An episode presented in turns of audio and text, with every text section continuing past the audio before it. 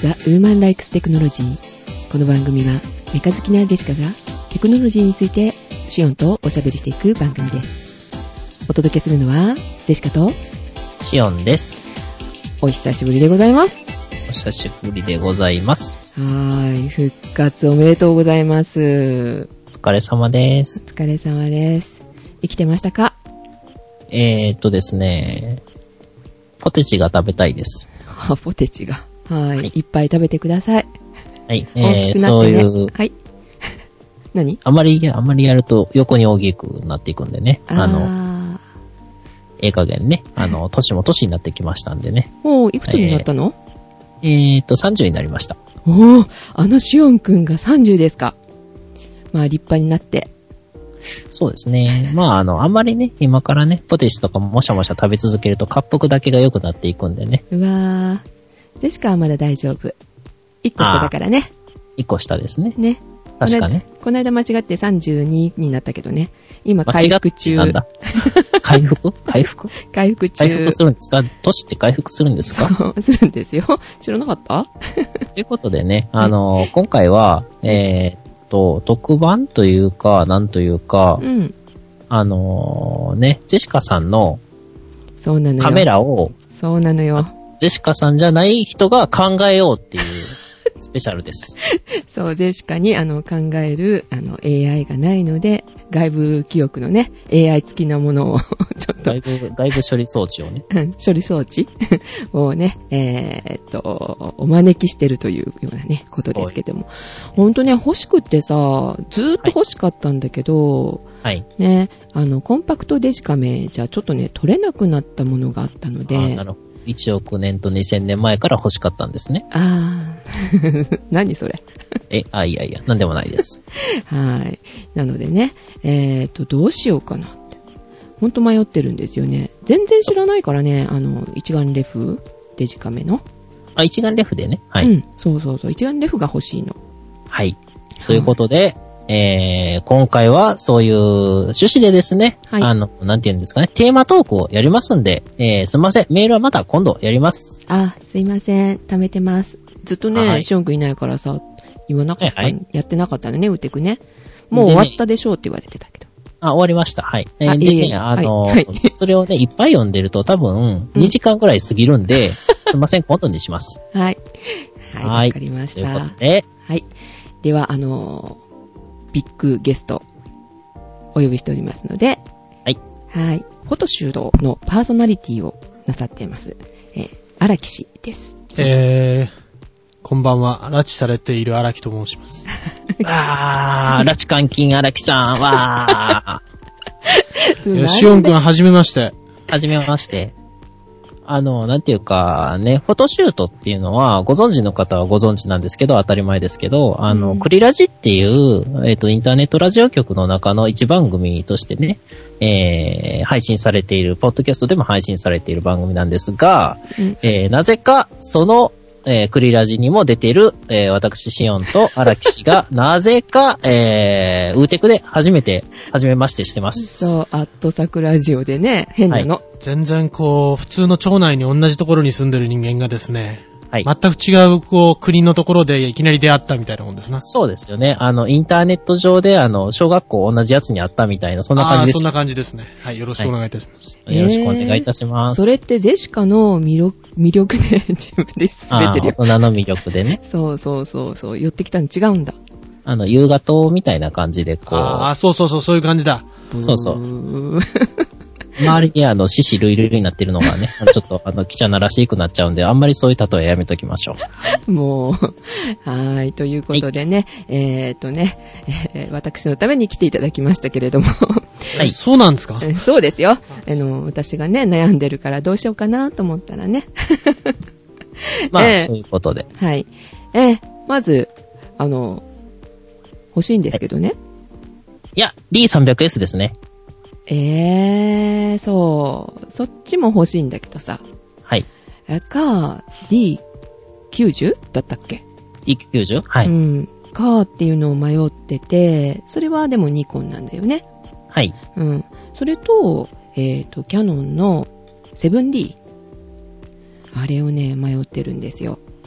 で、うん。キス、キスキスデジっていうのはいはい。うん。あれがいいんじゃないかって言って、あの、最初ね、あの、リスナーさんの方から、えー紹介されたんだけれども、はいえっ、と、まあ、全然ね、あの、カメラ下手くそなんで初心者なんで、まあ、初心機っていうんですかなんて言うんですかああいうの。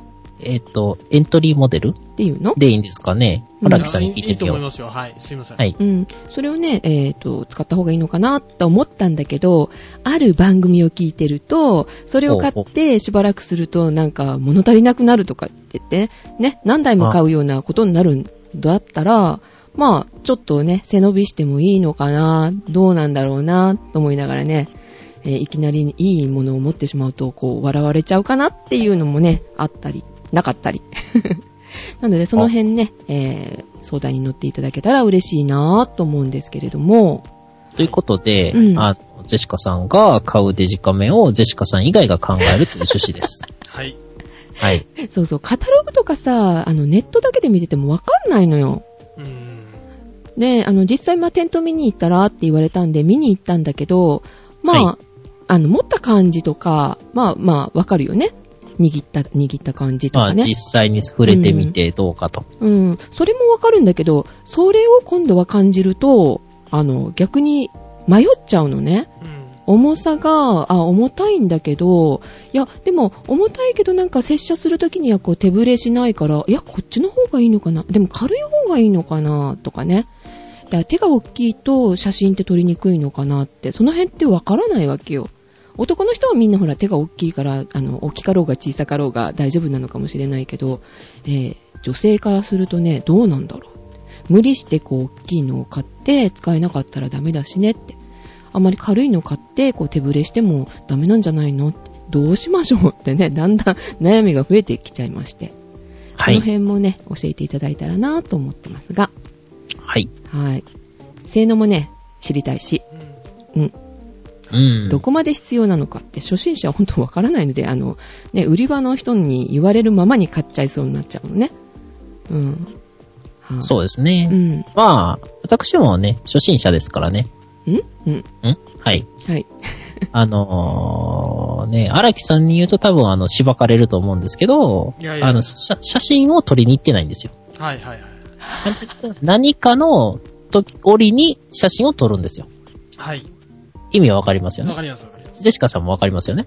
うん、うん、うん。記念写真そうそう、記録写真、記念写真みたいな撮り方ばっかりしてたんですよね。うん、うん、うん。で、なんでかっていうと自分の足がなかったんで、あーそもそも自分で写真を撮りに行こうとすると、チャリンコか徒歩で行ける範囲ぐらいしか行けないと。うん。あー。なると、まあなんかあの、俺にこうね、あの景色のいいとこに行こうじゃないかということになって行くと。うんはいそうすると、あの、家族の人とかがこう、歩いてるところを、あの、追いかけつつ、写真を撮りつつ、ダッシュで追いかけつ つ、なんか、走って、撮って、走って、撮って、走って、撮ってっていうのになるんで、あの、いじくる暇がないんで、え大概オートで撮って、えっ、と、プレビュー見て、おかしかったら修正するみたいなあー撮り方なんですよね。え。はいはうーい。んまあ、なんで、あのー初心者です。はい。はい。はい。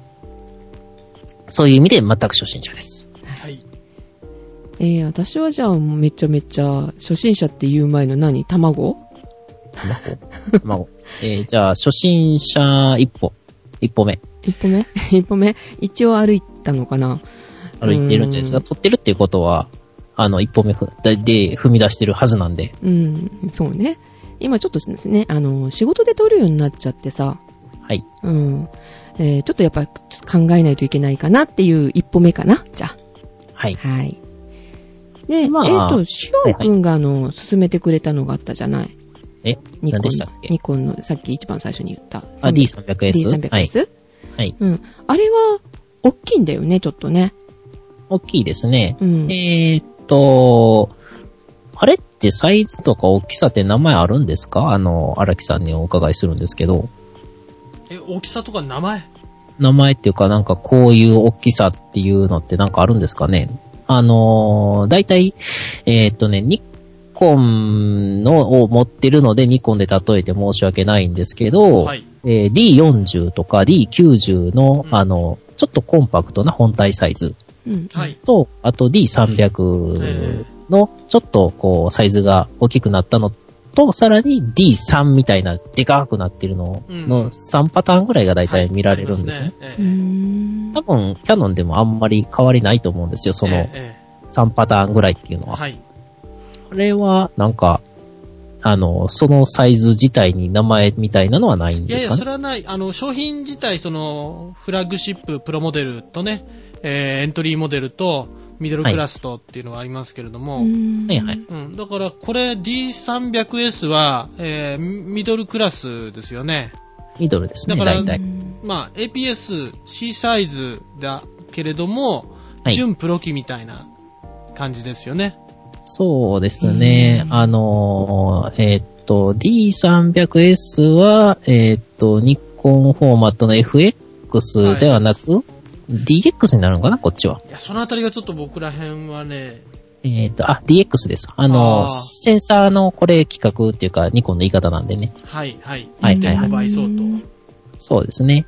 あのー、なので、それがちょっと、あのー、上級機に劣るところで、他はもうすごいですね。まあ、よくできてますね。えー、そうなんだ。そうですね。びっくりしましたえねー。見ただけでびっくりしましたね。なんでこんなん出したんや、みたいなぐらいびっくりしましたね。あえー、じゃあそんなのは私が持つのはおかしいえーは、おかしくはないです。これ使とえだるい、かなえだいたい同じぐらいのやと、キャノンやと 7D になあ。るんですそうかですね、うん 7D クラスですね。うーんはいううんんえっ、と、7D の方が、えっ、と、どこがいいんだろまあ、根本的な違いを言うと、い動画系の性能は全然違いますよね。えー、うそうなんだ。あうん。ー、なるほど。えー、えーどんな風に違うのだから 7D であれば、えーっと、フルハイビジョン、はいはいはい。 1920の1080で30フレームパーセカンドうんおーが取れると。うんはい。はいで、まあ、レンズの焦点距離っていうのは 24×36mm のその 35mm サイズのほぼ1点、こちらは6倍になるんですよね。で、うんえー D300S ニコンさんのものが1.5倍。 5倍ぐらいですね。で、はい。画素数で言うと、えー 7D があー1800万画素クラスかな。お、すごいすごい。で、えーっと、こちら 300S は、は12.3メガ。そうですよね。はい。だけどまあほぼ1100万画素を超えていたら、まあ通常の方が使われる撮影にはもう十二分なので、んそうですうんね。1000ちょっとが、まあ、もうわかんないぐらいになっていきますよね。ですね。はい。あのね、あのー A0 とかアホなこと印刷しない限りはね。ううーん。ん。なんかよくわかんない。 うん。まあ、あのどっちもとりあえず簡単に言うと、うんえー、7D の方が、えー動画がすごくて画素数高いと。まず。はい。うーん。はいじゃあ 7D の方がいいのね。そうですねう。ーん。そこは少なくともね。はいうん、うん、うん、うん。えっ、と、すはい、はい。うん、うん。スロットは1個、2, 2つ。えーっと、7D に関しては CF カードス、CF カードスロット一つです。で、D300S は CF カードスロットと SD カードスロットのダブルなんですよね。そうですね。ダブルっていうのが結構、その見た時に、お、すげえって思ったんですけどねう。うーん。ん。えーそんなにメディアたくさんいるのスロットっうんうんうてんメディアがこう刺さるって話だよね。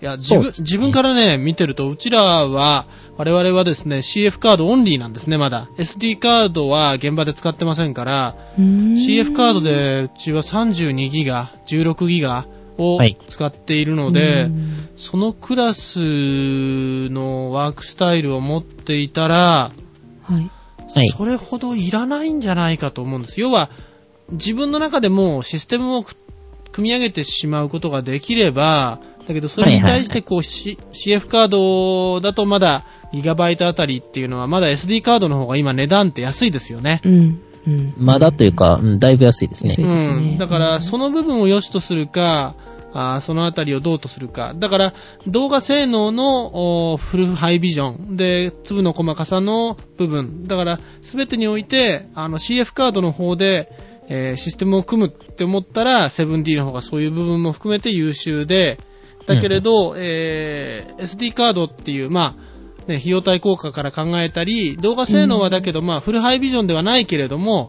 うんで、粒の細かさもそれなりでいいっていう形。だけど、やはりこのね、ニコンの D300S もですね、僕実機を手に取ったことがあるんですけれども、はいはいプ。ロダクツ、商品としてはものすごくこうずっしりしてるんだけど、手にこう、説得力がある。でうん、 7D あはー 7D で、あこれあの、本当に高画素機、なおかつフルハイビオン機でありながら、うんあの、やはり入りやすい、持ちやすい。で、えーうんメニュー表記っていうのが、まあ、自分はキャノン系を使ってるからかわかりませんけれども、うんはいあの、やっぱりわかりやすいんですね。ニコンさんは結構奥の方にまで細部の設定があって、うんは奥いへ奥へ入っていくっていうのが、なかなか最初から、えー 300S クラスだとちょっとわかりづらいのかなと思ったりするんですけど、シオンさんはいかはがいでしょうはい。え、それ階層が深いって話ですかメニそュうでーす、そうので。す。メニューの階層がねあー、そうですね。あのー、実機でそこまではちょっとね、触る時間なかったんですけども、うんうーん、確かにね、ただちょっとやっぱ女性が持つには、このサイズも大きいのかなって思ってしまうんですよね。いや、だ、大丈夫。あの、伸びしろのあるゼシカさんですからは、いはいはい。伸びしろがある。伸びしろはい。はい。伸びます か伸びちゃら。う、伸びちゃうんだ。伸びますからへーなるほど、なるほいや、指も伸びてくれるでしょ。へーでもしんどくないのかな長長くこう、まあ長く取ることもないのかな私の。まあ使い方によるっていうのもあるのかもしれないですけどね。重さとか大きさとかね。ど。だだから、まあ、正直ね、あの、うんパソコンと一緒でうん、使い方まず聞かないとね、なんか、どれがいいのかも判断しにくいんですよね。あ、出た。あ、そういうことね。何をしたいんですかっていう話ね。そうそうそうそカメう。ラで。はい。えっ、と、ねカメラで私は風景を撮りたいです。で、風景を撮らないといけないんですね。どちらかというとね。毎日、毎朝。毎日毎朝。うん、だいたい毎朝かな。で、雨の日も撮りますみたいなね。で、あーまあ、距離は歩きません。はい。せいぜい歩いて回っても、まあ、1時間程度までかなっうんて感じ。うんうんうん。で、えーっと、遠くも撮るんですね。はで、い。近くも撮ります。うんで、近くっていうか、あのマクロを撮影したいんですけれどもっていうことなんですけども。で、ああ、うん。そう。使い方としてはそんな感じ。人物はあまり撮りませんというか、撮りません、基本。遠く近くって、本体性能じゃないですからね。うん、ああ。一眼になると。うーん。そうそう。コンパトクトデジカメやったら遠く近くはその本体の性能っていうか、ね、ズーム機能とかマクロ撮影機能とかの機能の方を見ないといけないんですけどねう。んうんうんうんうん。なので、あの、大きさ自体はだから、まあ1時間程度だから重さはそう気にならないのかなって思うんだけど、ただ、はいはいあの、あの、なんていうの高いところを撮りたいときに、て腕を持ち上げてっていうか、万歳した状態で撮ったりするときがあるんだけど、ははい。あの時に大きいと握れるのかなって思うのね。ああ。シャッターを押すとき。なるほど。うん。ああいうのもあるし、うん、脚立を使ったらいいんじゃないですか、ああですね。あ、脚立を同時にお買い上げで。そうそうそうそう。脚立持って歩くんだ い。や、うち車の中積んでますよ。まあ、仕事だからね。あー私はあの散歩しながら撮りますのでね、脚立持ってあね、スあーツ着てね、 何やってんだろ脚立で。うそう、ハイヒール履いて、 あいいですね。びっくりするよ。すごいですね。想像するとなんかこう、ワクワクしますよね。えー、そうですね。えーなので、まあ、 その、重さよりも大きさえっと、普通、そう、万歳して撮るってふおかしいのかなよくやりますけど。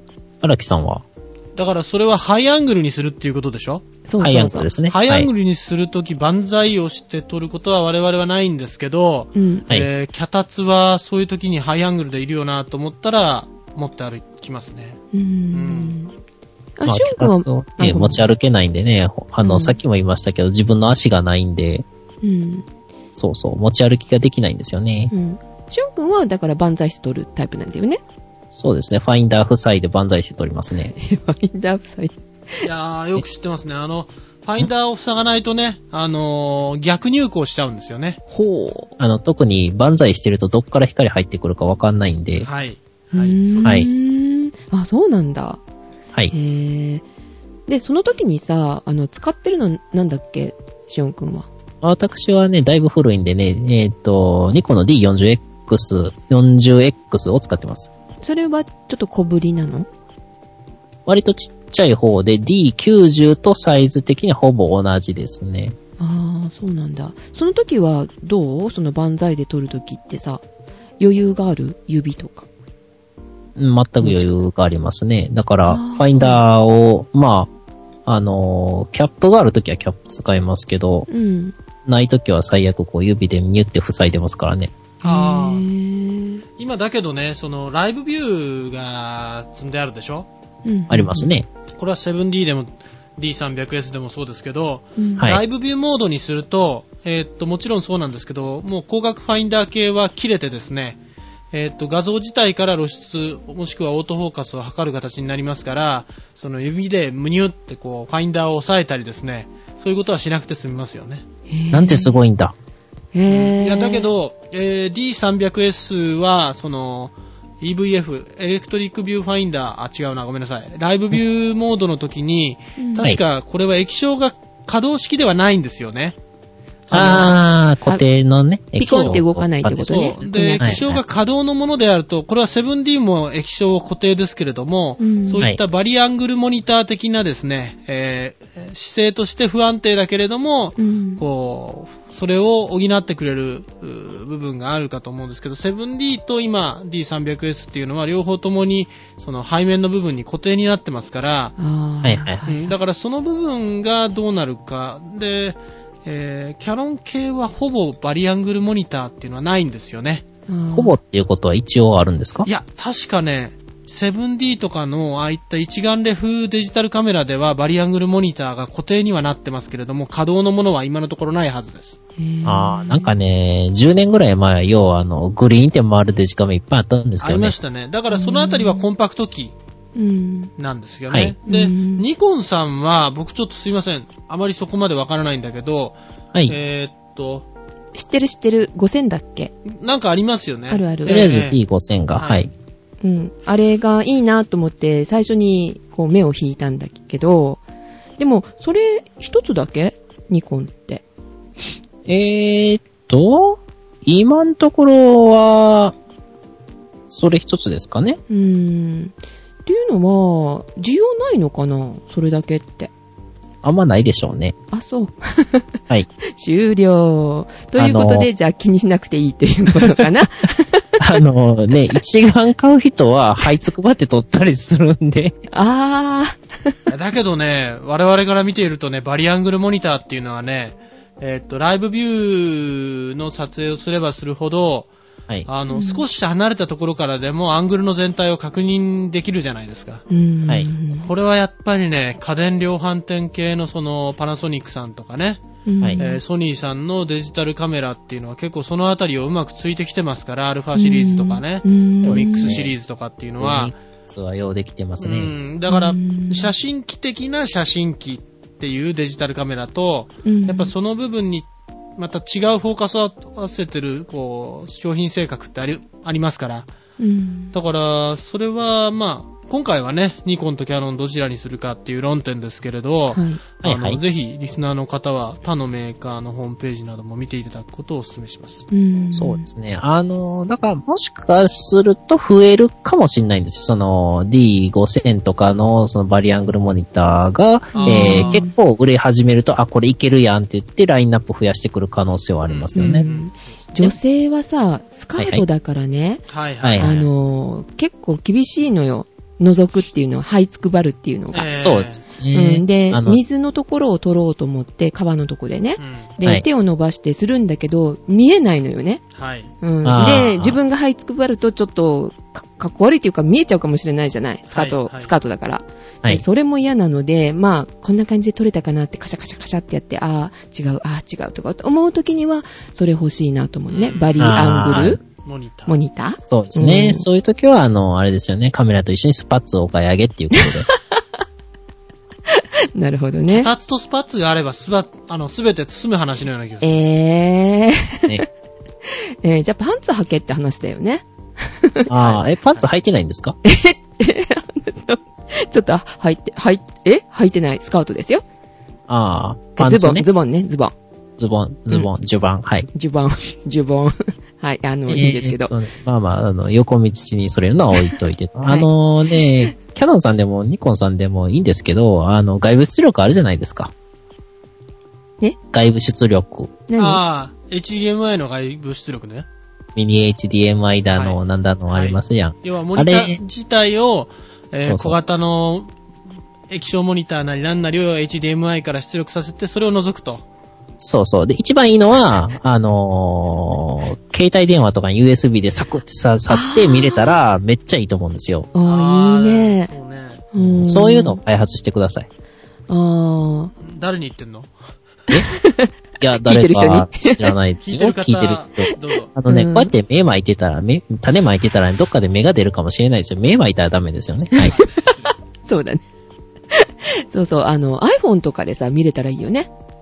そう。え、プラグタッイチンとかがなんか出てなかったっけこれ純正じゃないけれども、へぇー。。あはいえ、Wi-Fi かなんかだか、そのライブビュー系を、えーはい iPhone の方に飛ばせて、うんそおれをして、えーシュートまでできるっていうのがあったような、なかったような気がしますけどね。はい。じゃあ、リスナーさん、あの、聞いていたら、あの、あるよっていう方はね、メールお待ちしております。はい。あ、そうですねは。いすごいですね。そういうね、他力文明の力がいっぱい出てきますね。他力本願ウーテクでございます。はーい。はい。 えー、そうなのね。まあ、あったらあったに越したことはないって話かな、じゃあ。バリアングルモニターですね。うんんでもね、今回は D5000 を私は外してるのよね。はい。うん。それより、あの、D90 かなって思ったり。うん。あのー、あれなんですけど、荒木さんにご質問なんですけど、はい。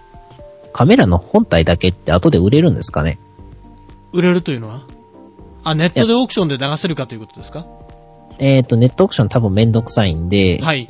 量販店とか何でもいいんですけど、売れるでしょ売れますかねう。うん。ちゃんあとのだって買ったものである程度綺麗にしていたら、じゃあ次世代機っていう時には、要はレンズ資産を次のボディに渡したいと。っていうことですよね。あ、それはできるでしょうう。ん。なるほどう。。うん。うんえど、どうしてどうしてそんなこと聞くのあ、いやいや、もしあれやったら、あの、300S はやっぱ高いんですよね。はいはいはい。うん。倍以上になっちゃう、ね。 10 15万前後ぐらいでしたかね、大体。大体なんですけど、うん。で D90 はだいぶお安くなってきてるんで、はいうん。あの、うんね、今やったら、あの、年度末セールとか、ああの、そそううですいねうので、こう、カット下がった時に、うん、あの、レンズセットを買っといて、みたいなんでもいいんかなって思ったんですよね。あ。ははは。あーえ、D90 から、その、レンズって300に使えるのもちろん。ああ、そうなのね。うーん。あのー基本同じです。うん、あそうなんですね。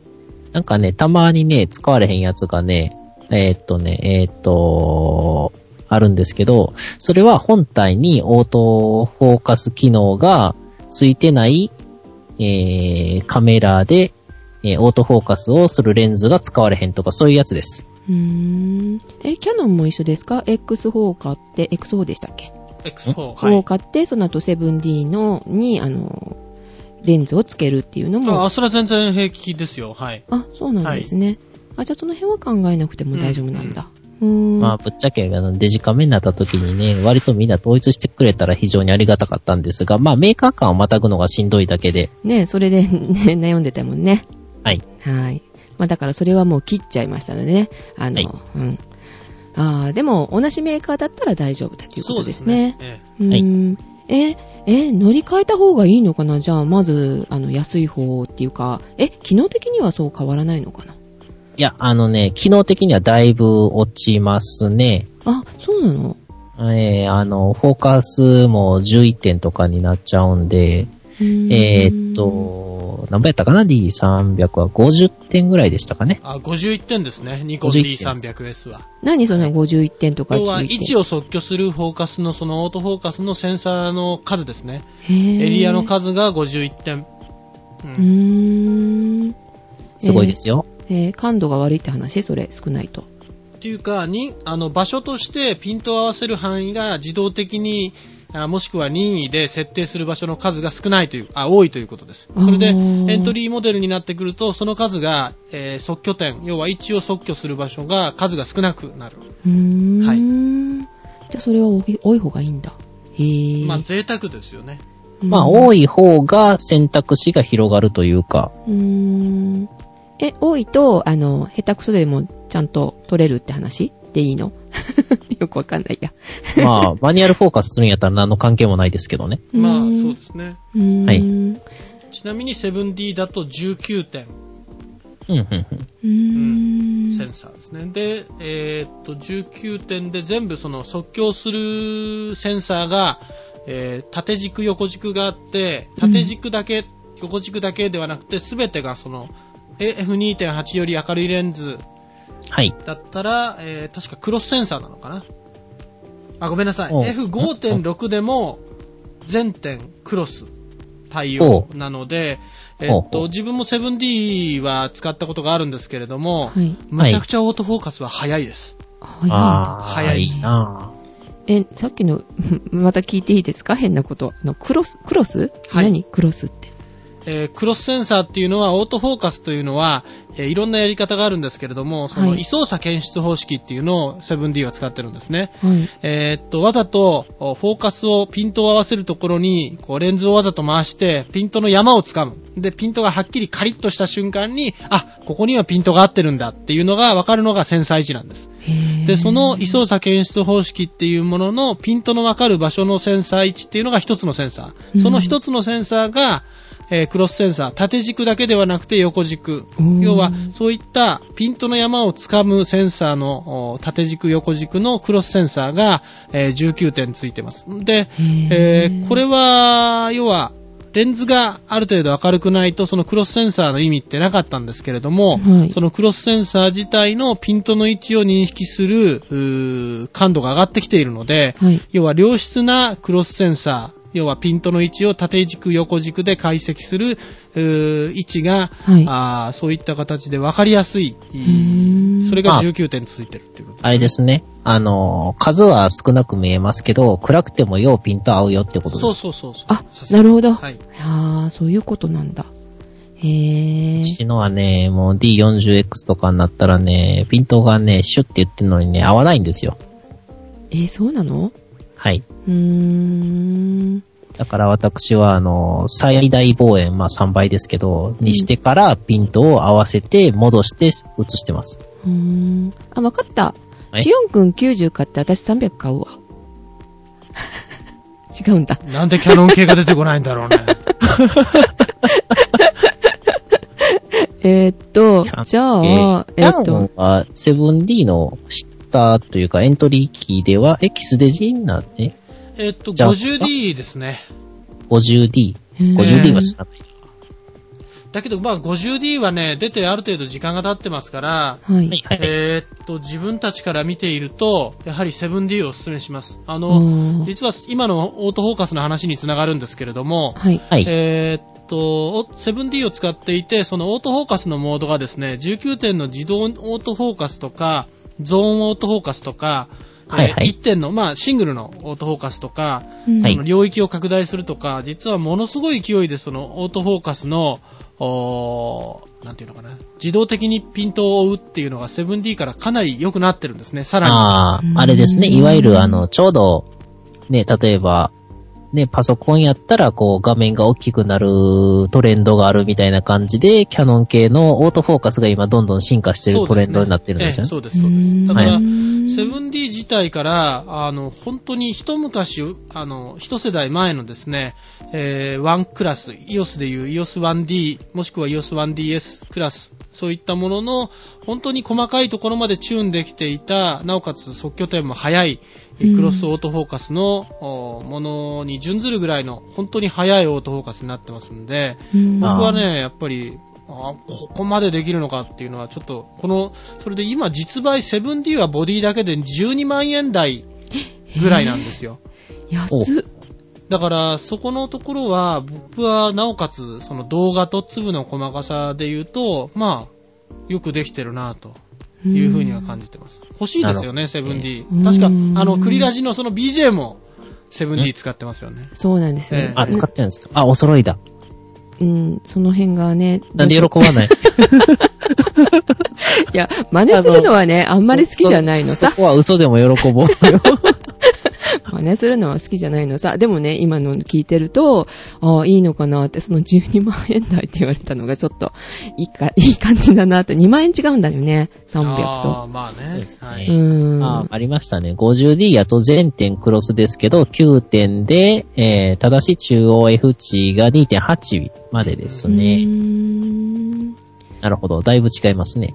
あ、じゃあ分かった。シオンくんが300買って、300S 買って、私はいがはいセブンディ。あ、それが無難だね。ああ、ぶ、無難 はい。無難ですな。結論が出たね。えー、なるほど。えー、で、大きさは無視 なんだ。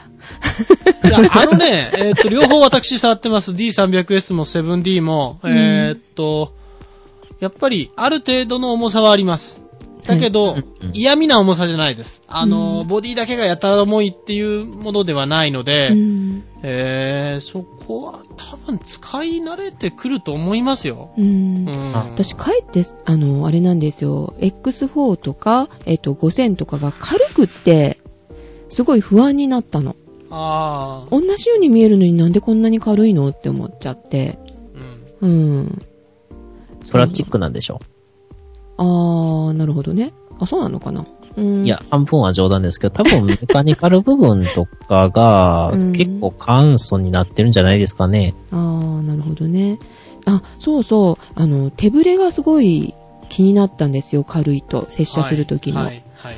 なので、あーじゃあある程度やっぱ重さがあった方がいいのかなって、えあー、の、素人考えなんですよ、もちろん。うん手ぶれは気合で止めます。止まらないよ。息、 息止めたら止まるよ。息、息。うん。あのー今ね、まあ、手ぶれの話がありましたけれども、はい。あのーつい先日、キャノンはその 100mm の F2.8 っていうその、うんえーはい。手ぶれ補正内蔵のマクロレンズをお出したんですね。私はまだテストしてませんけれども、はい。はいはい。えーっと、まあ、シオン君が言うその、気合は、気合でピンを ね、手ぶれは止める。いや、僕もそっち派なんですけど、いや、というのとね、それともう一つが、今、高感度でも結構ノイズの少ない絵っていうのができてますから、最高。すごいでだすかよらね。 3200とか6400でもね、かなりな部分、うー速いシャッタースピードを切ったとしても、良質な画像が得られる。ほうそれであれば、気合でピント、気合で手ぶれっていうのも一つの手ですけど、まあまあ、機能の積んであるその、ボディの性能自体でね、うんまあ、っていうのも一つ。だけどまあ、えーっと、手ぶれ補正レンズっていうのは結構ちょっと値段がしますけど、はい。一つあると、おうこんなにブレないものかというのは、えーっと、下手をすると3絞り分、うん4絞り分ぐらいのその、えーシャッタースピードの F 値とかそのあたりが、ゆとりがもれ持てますんでね、うーんいいと思いますおよう。えーっとね、そう、あの、レンズに手ブレ補正がついてるよっていう、あの、フォトシュートでちょっとね、耳にしたことがあったんですけど、はいえってボディの言い間違いじゃないのって私は思ってて。だから、あえなんの、であれです、あれです。あの、レンズ簡単に言うと、うん。あの、株です。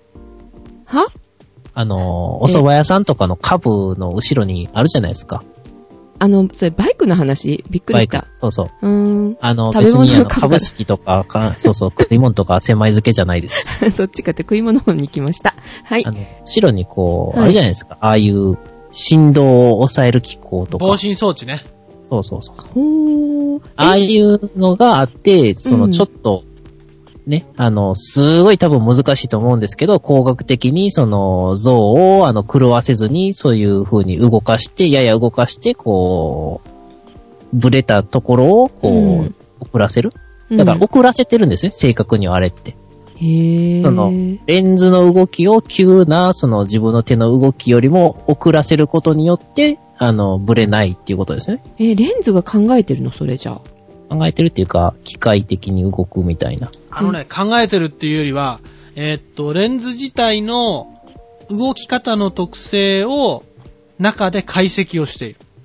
だから、うん右側にもしくはこっち側にとかっていう風な形で、動き方っていうのは手ぶれの部分を、要は遅らせるというよりは解析していればう、んその部分をお補う形に中でレンズのお部分を変化させると、要はブレない絵ができるわけですよね。へー。まあだだかから、ちょっと動いてるんですよ、中で。そうそうそうそう。ああ、そうなのね。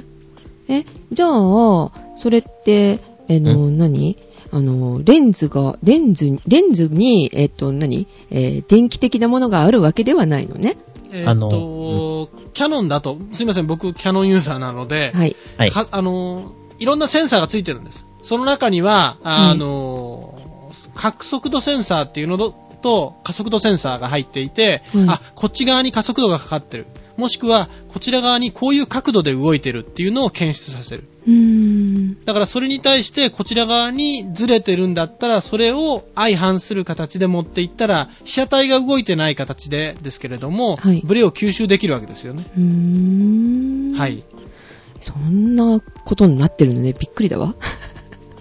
うんううんん。手ブレ補正っていうのは、ある意味では、あのね、コンパクト機とかで、その培われた技術が、はい。はい。やっぱり、あの、フィ、うん、逆フィードバックされてますよね。へえ、そうなんだ。はい。えー、じゃあ、ジェシカ的にはすごい助かる機能が、えー、一眼レフにもくっついてるのね。やったー。えーっと、ちょっとね、ニコンで申し訳ないんですけど、こんなんですっていうのがちょうどあったんで、動画ではい。送りました。はーい。これね、うんこんな感じなんですよ。ね、あのね、リスナーの皆さん全くわからないと思いますすいません。俺もわかんないよ。あー、そ適うだ当に。検索してください。わかりました。あの、じまあ、ゃあの、手ブレ補正のイメージ図っていうのはね、結構出てますよね。こういう。そですねううんはいーんなんで、まあ、見たらわかると思います。わかんなくても、へーって思いあの、すごいなっていうのが 伝わると思います。 ああね、なんていうかね、でもね、うん高いんですよ。え、レンズがそうそうそうそう。あーそ、そ、そそんなに高いのえー買えないちょっと、ちょっとびっくりするかもしれない。でも、まあ、うん買えんことはないぐらいのね、まあまあまあ、そんなとこですね。うーん。え、どのくらいだいたい、だいたい。大体。大体、大体。 1000万とか言わないでね。ああ、安い本体ぐらいです。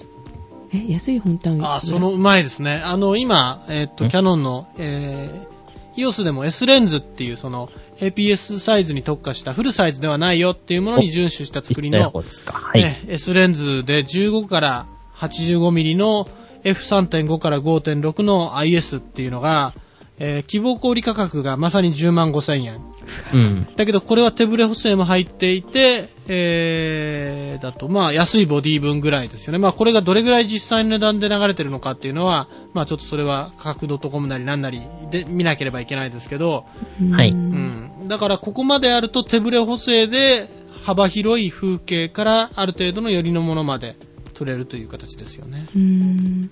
やんやんわかんないんですけど、S レンズって何 ?S レンズでしたっけ S レンズっていうのはですね、キャノンで言うと通常のフルサイズのはい。えーイメージサークル、要は、えー、撮像素子のおものよりは、もうちょっとコンパクトにできている。えー、あ、ちっちゃい S なんですかちっちゃいレンズですはいスモールの S です。へーあー、そうなんですね。だから EFS マウントを遵守しているボディでなければこれは使えないんですけれども、うんえーコストパフォーマンスに結構優れてるレンズがあります。うーんで、えーっと、こういった S レンズは我々から見ていても、ここまで出るんだっていうのは多いですよ。あの、それはうん小型なのにズーム比が高くても、それほど画質が損なわれていないとかですね。うーうんんコストパフォーマンスはいいと思います。どのボディにもつけることできるんですえーかっと、EFS レンズというのは、い APS でいう、い APS-C サイズ。うーだから今、現行のキャノンで言うはと、い EOS 7D、50D、X シリーズにしかつかないです。ただ、おえーーっと、プロ機の EOS1 クラスとかにはつかないですあが、ーだけどまあ、これだけ画素数が上がってくるとですね、はい。えーそこまでのものっていうのを求めるよりも、はい。 EFS でシステムを一つ組むっていうのも考え方かなとは思いますよ。うーん。はい。はい。うん。うんいいですね。どこ見ていいって言ってんのえいやいやいやいや、手ブレ補正のレンズいいなぁと思いながら。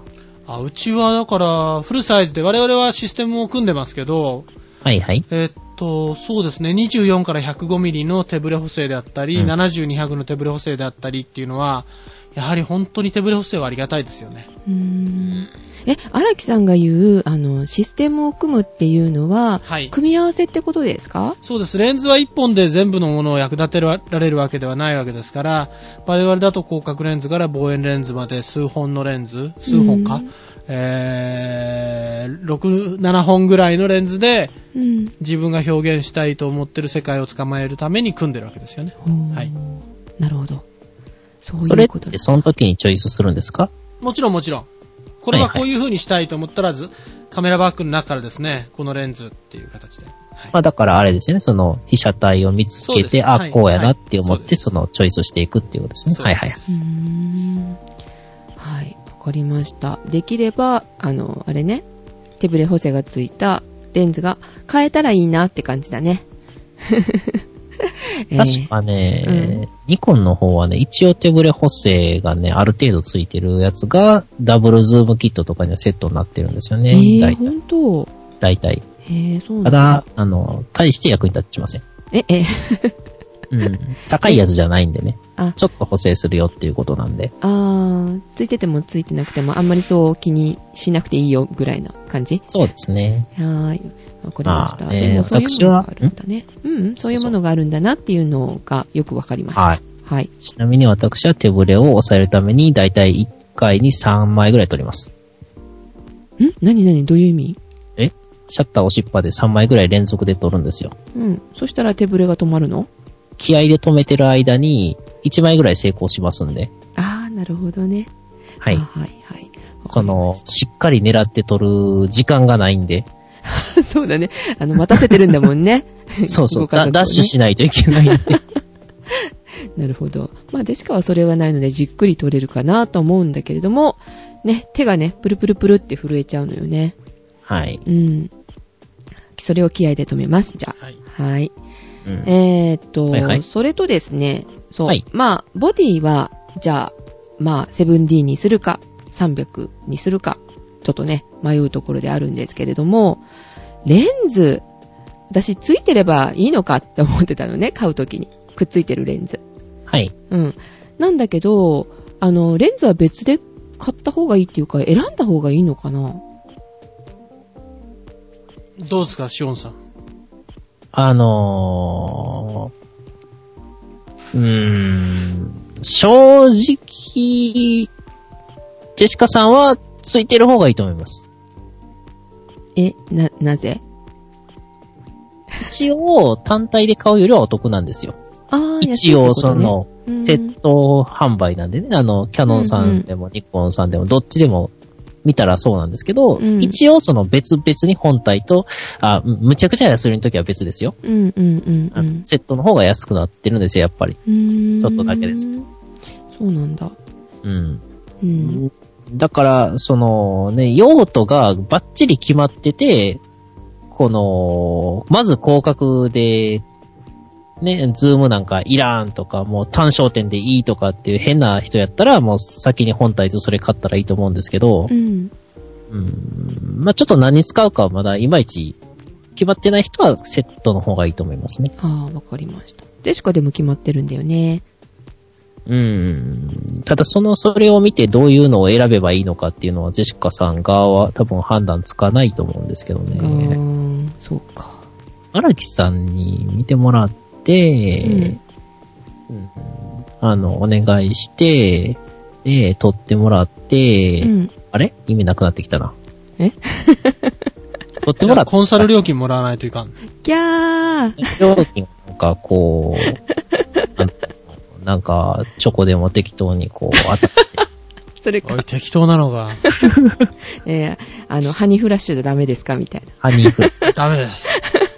いや、ただね、今ごめんなさい。あの、話の腰を折っちゃいますけれども、キャノンの、あの、シオンさん言われてホームページ見たんですけれども、えーはい 7D も3つ、うーレンズキットがありますね。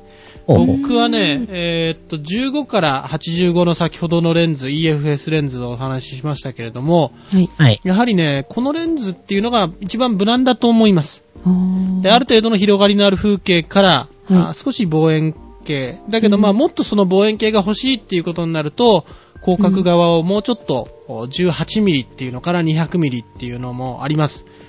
だから、うそのレンズキットの方がいいっていうのはシオンさんのおっしゃられてる通りで、もうはいシステムとしてまずはこれで入門機でどうですかってメーカーが言ってくださってるので、その中から広がりのある風景派なのか、望遠系なのか、はい。コストパフォーマンスなのか、はい。そのあたりで選ばれて、まずはシステムを作り上げてしまうということの方が肝心じゃないかなと。ああ、なるほどね。だ、だいたいですけど、だいたい普通の人が撮る範囲のは、あの、セットレンズで撮れます。ああ。そうですね。だいたいですよ。あの、うんうんほんまの広角とかは難しいんですけど、うん、うん。でも逆にね、広角だけでいいんやったら、割と安くては売ってますね。広角だけっていうレンズやったら。あうん。そうですね。で、ズームはね、またね、高いんですよね。うん。なんか、あの昔はね、あのね、EOS の 20DA とか欲しかったんですけどあ。ね。ああ、なんかマニアックなとこ攻めてくるね。えあ、まあ、あれがまず欲しくなって、一眼レフを、あの、考え始めたんですよ。 20D じゃないんだ。 20DA です。ああ、すごいですね。なんなのそれおかしな。 20DA の A っていうのはね、あれ何の略か知ってますシオン君。そこまでは知らないですね。 20DA の A は確かね、アストロアーツだったっけな要は、あおの、う宇宙空間撮るためにあれ、ローパスフィルターが入ってないんですよ。そうなんですよ。で、なおかつ、特定の肉眼の波長力よりは、えーっと、赤外方向に対しての、おー入射が多いのかなやや多いですね。だかうんら、あの、星雲とか撮るときに非常に色味がいい感じに出るんで、そうなんですよ。へえ。いいなーって思って見てたんですけあど、れがね、ライブビューの一番最初の先進的なモデルだったわけ。ほほーあれはね、ピントの位置っていうのを撮像素子上で読んでいるものを、はい。背面の液晶に直に出すっていう、そのライブビューですよね、まさに今で言う。そうで撮すったね。後じゃなくて、撮りながらピントの山の位置がどこにあるかっていう。それがわかるのは、ああいったものだったんですよ。最 初が。はうーあ、ん。そんなもんが欲しかったんだ。そうですね。あの、大体私が欲しいっていうものを、あの、詳しい人に説明すると、なんでお前そんなニッチなもんから欲しがんねんっていつも言われるんです。ああ、その通りですよ。なんか知らんけどね、あの、自動車やったら、あの、軽自動車やったらセラがいいとかね、ガルウィングの軽自動車とか、ね、ああ、ありましたね、なんかそのあたり。あの、上までガラスなんでね、夏は地獄になるっていう素晴らしい自動車です。はいはいはいはい。とかねそういうのがいいって言い始めるんでうね。ん。スクーターだったら、あの、ストリーム。あれは別に欲しがったわけじゃないん ですよ。あ、そうですか。わかりました。はい。荒木さん、ホンダのストリームってスクーターご存知ですかいや、わからないね。あのね、三輪スクーターの走りってやつですよ。へえ。まあ、そういうのが今うちにあるんですけどね。ああ、あるんだ。は30い年前っておっしゃってましたね。 81年発売なんで、うん。 古っ。えーっと、まあ、発売自体は、その、は発売というか発表はそれぐらいで、発売期間はまあまあ割と20年ぐらいあったんで、うん。最近まで割と発売してたんですけど、販売か、販売してたんですけわどかっ、た、今ね、はい、検索してみましたけど、はい。こんなのが好きなんだ。そうそうそう、これね、あの、実はね、新しいものってでも言ったんで被ってるんですけど、 あの、ウィキペディアの画像見てくださいよ、ウィキペディアの画像。そうそう。いきなりその怒りをね、憤ってますみたいなことを言われてましたね。そうそう そう。荒木さん、その写真見たってくださいよ。ウィキペディアのホンダストリーム、カッちコょっとバ待イってくクだ。さいはいでしか、見た見た。はい、ちょっと待ちます。その間にああな、すごいとこの、廃墟に打ち捨てられてるんです ね。ストリームが出てきましたけどね。あーでしょサクッと出てきましたね。なあの、どなたかはめんどくさいっておっしゃってましたけど ね。検索が。もう、ねそれ見た瞬間にうん、ね、笑いますね。笑、爆笑しましたね、久しぶ りいに。やー、ちょっとシュールな域に達してるね、この写真。そうそう。もうここまで来たら、なんか、あーって、あの、なんか、あーってしか言えないですよね。うん。そう、なんていうか、こう、狙ってんのかわかんないぐらい、あの、壊れてる、あの、バッテリーの、あの、カバーとかね。かえってこの画像でも残してほしいです ね。もうだって、あの、聞いてたら、新しいものを聞いてたら、なんか変えましょうっていう話だよね、こいやれ。、買いましょうじゃない増やしましょうって。あ、増やすんだ。なるほどそうそうね。私があの D40X 持って、明石海峡大橋が見える大倉海岸あたりまでブワーって飛 ばして、あの、綺麗いところで撮ってきますんで。綺麗いとこうん。はい。はい、わかりました。はいまあ楽それしはみどうにしておりますが。 あのカットしてくださいね。はい。はい。はい。はい。あまあまあ、うーん、ちょっとね、その、バッチリこうやっていう使い方がない人はやっぱりセットレンズからまず初めてどっち側がいいのかとか、うん。どのぐらいの、あの、明るさがいるのかとかをうんちょっと調べないとダメですね。はい。わかりました。じゃあ、はいえっ、と、少しスッキリしました。えーまあ、はい大きさは関係ない。